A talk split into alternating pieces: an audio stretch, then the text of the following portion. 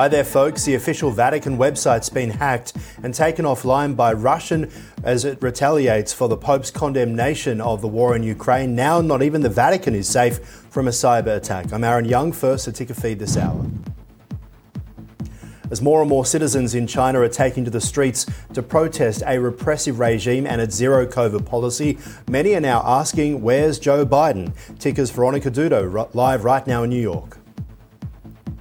Aaron, many critics are slamming the White House for taking a muted stance against the protests and are demanding U.S. President Joe Biden takes a harder line with China. Australia could soon play host to a number of America's nuclear submarines. Ticker's William Howard live right now in Melbourne.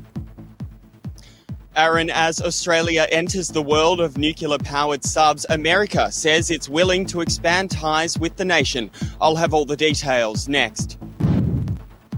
Mega layoffs across the tech and media sectors as companies adjust to these market conditions. But what does that mean for worried employees and what can you do to prepare? We've got some of the answers coming up with Dr. Steve Entickett.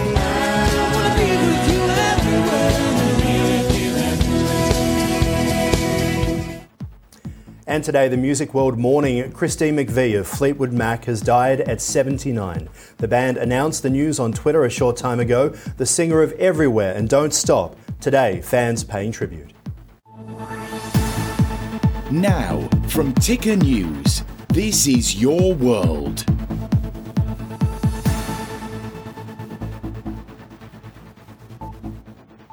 And hello to our viewers right around the world. I'm Aaron Young. First, our top story, the breaking news this hour.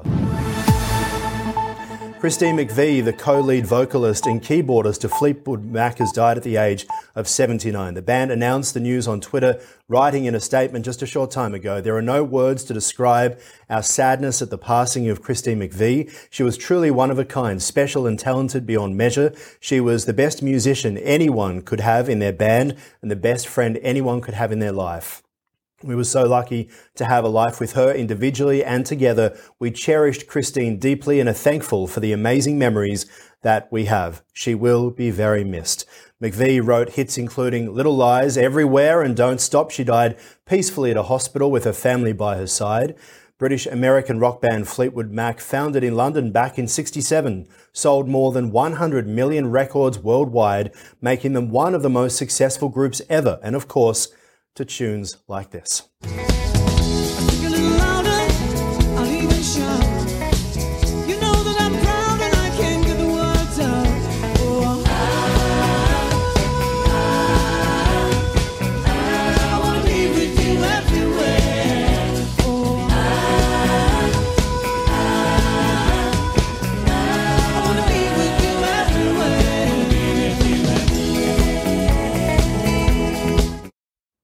Oh, how we remember it. Fans sharing their sadness and loss. One writing on Twitter, this hurts, but I think if the joy her talent brought to millions, thank you, Christine, for sharing your gift with so many of us. Rest in peace.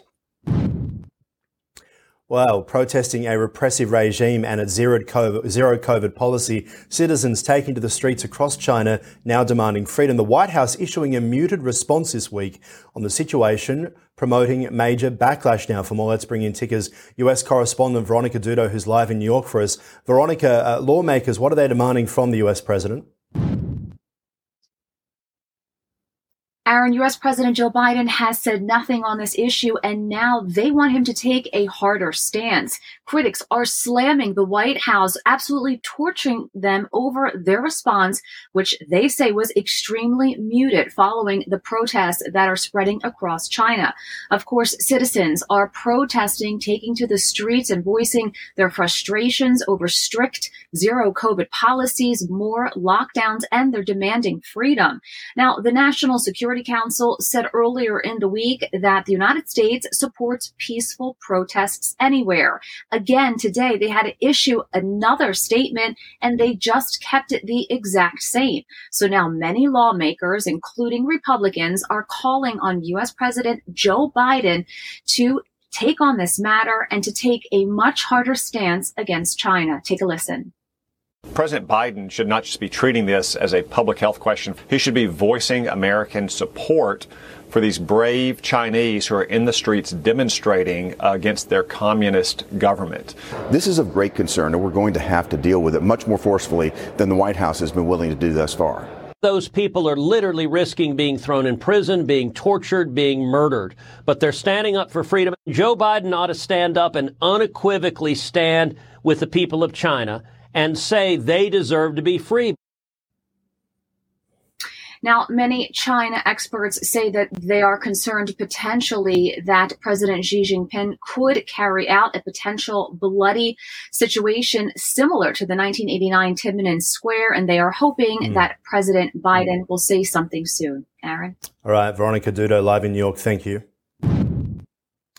With the AUKUS alliance in full swing, Australia could soon host a number of America's nuclear powered submarines. William Howard now joins us live from Melbourne in Australia to explain and will some big developments in the relationship between Australia and also the US.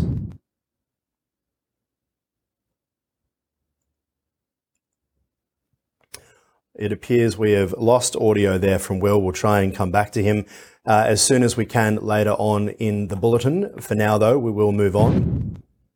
Foreign ministers have wrapped up two days of key NATO meetings in Ukraine, the US now pushing for other countries to help rebuild Ukraine's severely damaged electricity grid while announcing another $50 million in aid. Ticker's Europe correspondent Ryan Thompson has more now from Paris. Well, foreign ministers from across the NATO alliance have wrapped up two days of what have been perhaps the most intense talks in months. Everything from what's ahead for Ukraine to Finland and Sweden's pending NATO membership and even tensions in Taiwan were discussed in detail among the foreign ministers. Right off the bat, the U.S. and its Secretary of State, Antony Blinken, pressed for the other nations to once again get generous with their aid packages for Ukraine. Washington pledging its own $53 million specifically for the country's energy grid, which, as we've told you, has increasingly come under Russian bombardment. Ukrainian representatives at the meeting saying those specific attacks amount to genocide, as millions across Ukraine are still living with rolling blackouts and power cuts on a daily basis. Meanwhile, new membership from Sweden and Finland remains hanging in the balance. Turkey continues to block the two Nordic nations from joining the military alliance. This was something also discussed in detail, but Turkey's foreign minister said the new government in Sweden was showing more determination to address Ankara's security concerns, but still called for concrete steps to be taken. Of course, Russia and Moscow does not want to see either nation join NATO, and it has actually warned that it could lead to military tension in the Arctic. Ryan Thompson, Ticker News, Paris. The European Union has threatened to shut down Twitter unless Elon Musk follows its guidelines for content moderation. Musk was told that Twitter risked breaking the EU's Digital Services Act, the law that establishes the global standard of how big tech must regulate content on the internet. The tech billionaire was advised of a number of requirements now for the company to follow, including giving up the practice of restoring banned users in an arbitrary manner and also combating misinformation. Under the law, Twitter may be subject to a ban across Europe or a fine of up to 6% of worldwide revenue. The EU Commissioner in charge of digital regulation says the news uh, issued the news to Musk personally via video chat. Meanwhile, the frosty relationship between Elon Musk and Apple may actually be over. A very short time ago, Musk tweeted this image. Here it is. He's at Apple Park. He says, thanks to Tim Cook for taking me around Apple's beautiful HQ earlier this week. You might remember we reported Musk hitting out at Apple after the tech giant removed ads there from Twitter. And one of the world's largest crypto exchanges, Kraken, is laying off about 30% of its headcount, more than a thousand people. The company's co-founder and CEO, Jesse Powell, says the cuts are being made in order to attempt to these, adapt to these current market conditions. Powell writing in a blog post that slow growth prompted by macroeconomic geopolitical factors had muted customer demand. You're watching Ticker News. More right after You're this. watching Ticker News. More news is just minutes away.